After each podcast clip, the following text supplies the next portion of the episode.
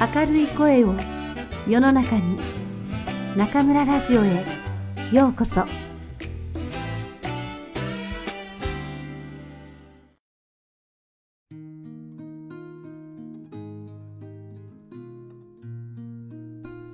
あなたにありがとう。松浦弥太郎。第一章。人とつながるということ。始まりはいつも自分から。待たせない。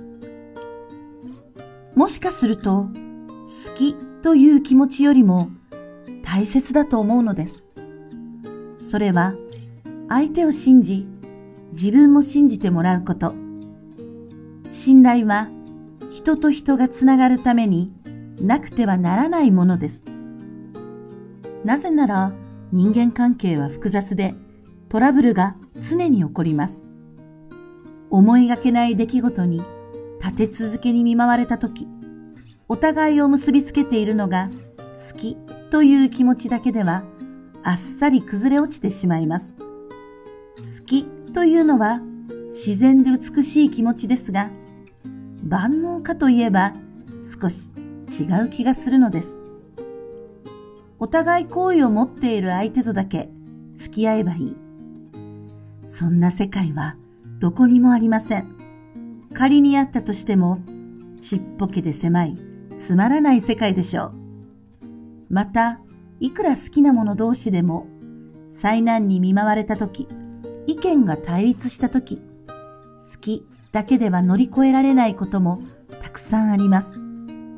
多少タイプの違う相手とも関わっていく。考え方や価値観の違う相手とも付き合っていく。そうしてこそ、僕たちは成長できるはずだし、違う自分になれるのではないでしょうか。自分はどういう人を信頼しているのだろうか。改めて考えてみると、二つの答えが浮かんできます。一つは、逃げない人。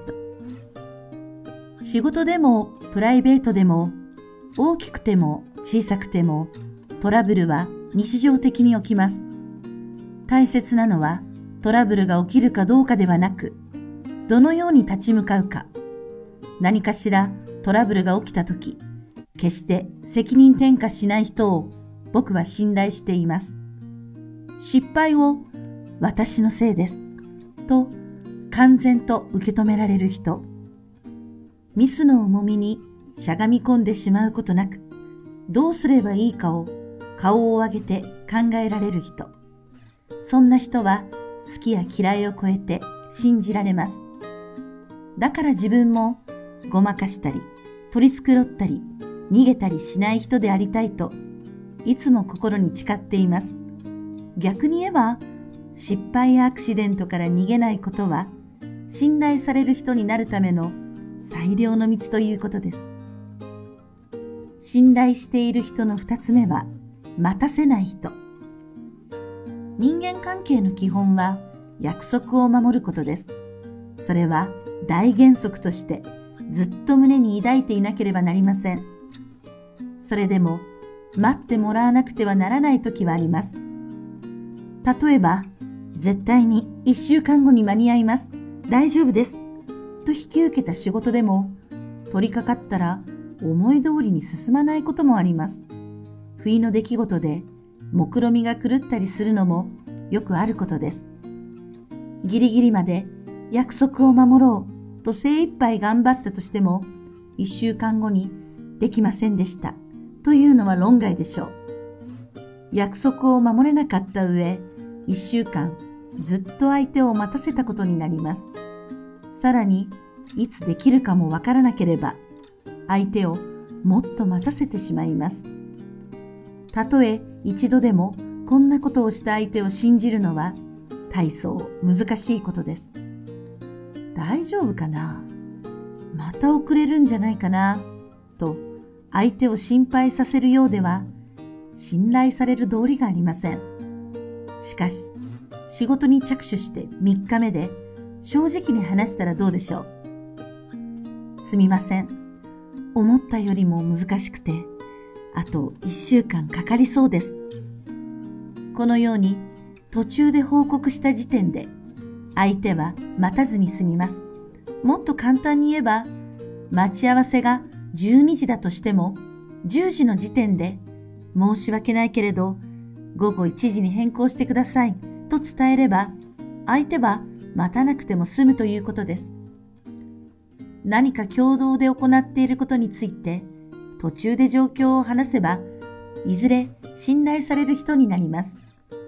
相手はいちいち聞かなくてもどうなっているかが把握できて安心するでしょう。待たせるとは、また相手を状況もわからないまま宙ぶらりんにし、不安にさせることです。その意味では、家族や親しい人へのちょっとした返事でも待たせてはいけません。今度の日曜日、みんなでどこかへ出かけない？こんな風に尋ねられたとき、あなたはすぐに答えているでしょうか？新しい映画を見に行こうか？友人や同僚からの何気ない誘いでも曖昧にしていないでしょうか？今度の日曜日ね。そう答えて、イエス、ノーを口にしなければ、相手を待たせることになります。たとえ、子供からの誘いであっても、待たせてはいけません。うん、行こう、と答えられれば一番ですが、このところ、たくさん仕事があって疲れているから、出かけるのは今度にしよう、と即座に断るのも一つの答えです。きちんとノーを言うこと。これは、もしかしたら、どこかに行けるかも、と期待させて待たせるより、よほど正しい振る舞いだと僕は思います。映画か。いいね。どうしようかな。と、曖昧な返事で引っ張ることを繰り返す相手を何度も誘おうと思う人はなかなかいません。待たせることが続けば、すくった砂が指の間からこぼれていくように、親しい人との間でも信頼は失われてしまいます。はっきり答える、ごまかさないというのは逃げないことにどこかでつながっている気がします。いつも待たせず、いざという時逃げない人。僕はこんな人になりたいし、こんな人とつながっていたいと願っています。失敗やトラブルから逃げないことは信頼される人になるための最良の道です。待たせない。それはいつも相手の時間を思いやることです。あなたにありがとう。松浦弥太郎。第一章。人とつながるということ。始まりはいつも自分から。自分を整える。絶対条件は健康管理。仕事の基本は何ですか？と聞かれたら、僕はこう答えます。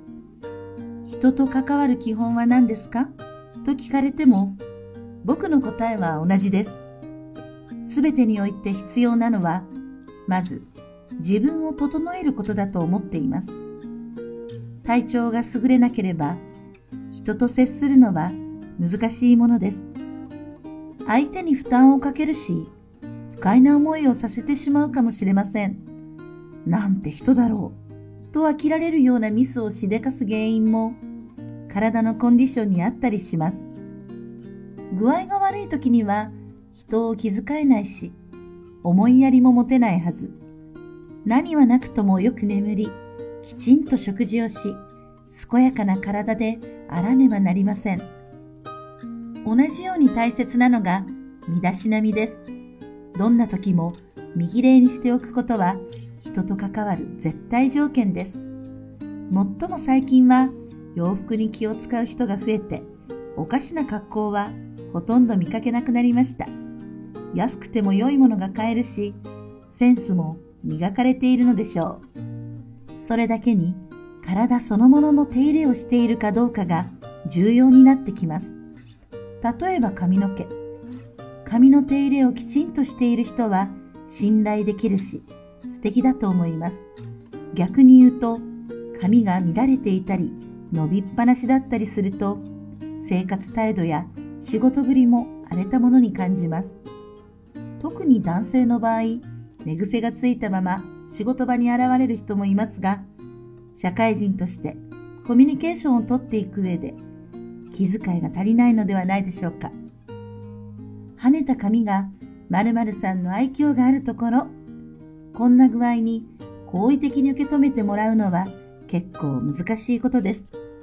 大人になればなおさらです。女性の場合、髪は人の目が自然に行くところです。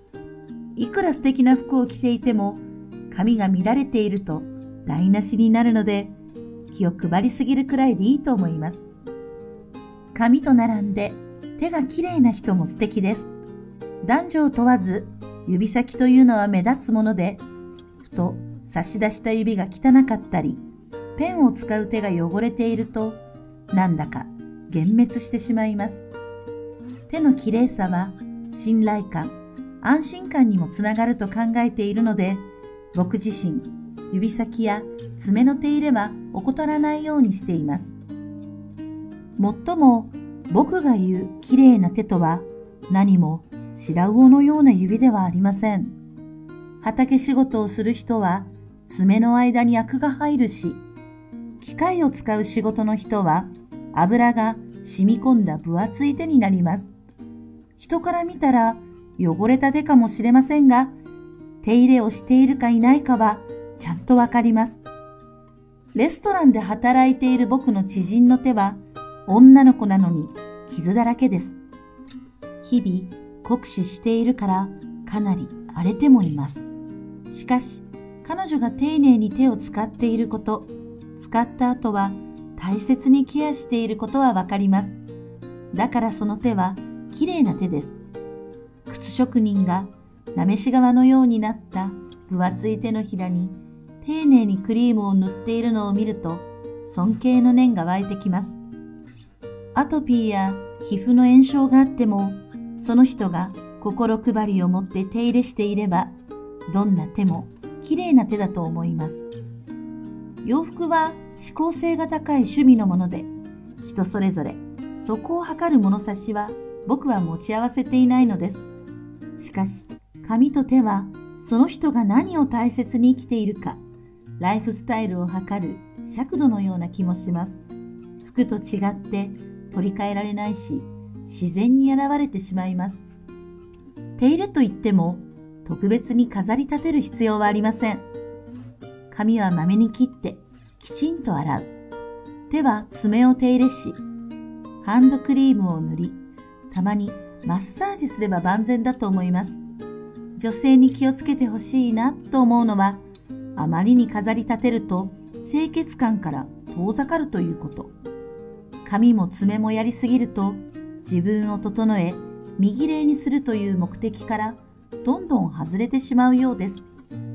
身だしなみやおしゃれとは礼儀の一つなのです。よく眠り、きちんと食事をし、健やかでいること、人と関わる絶対条件です。どんな時も右礼にしておきましょう。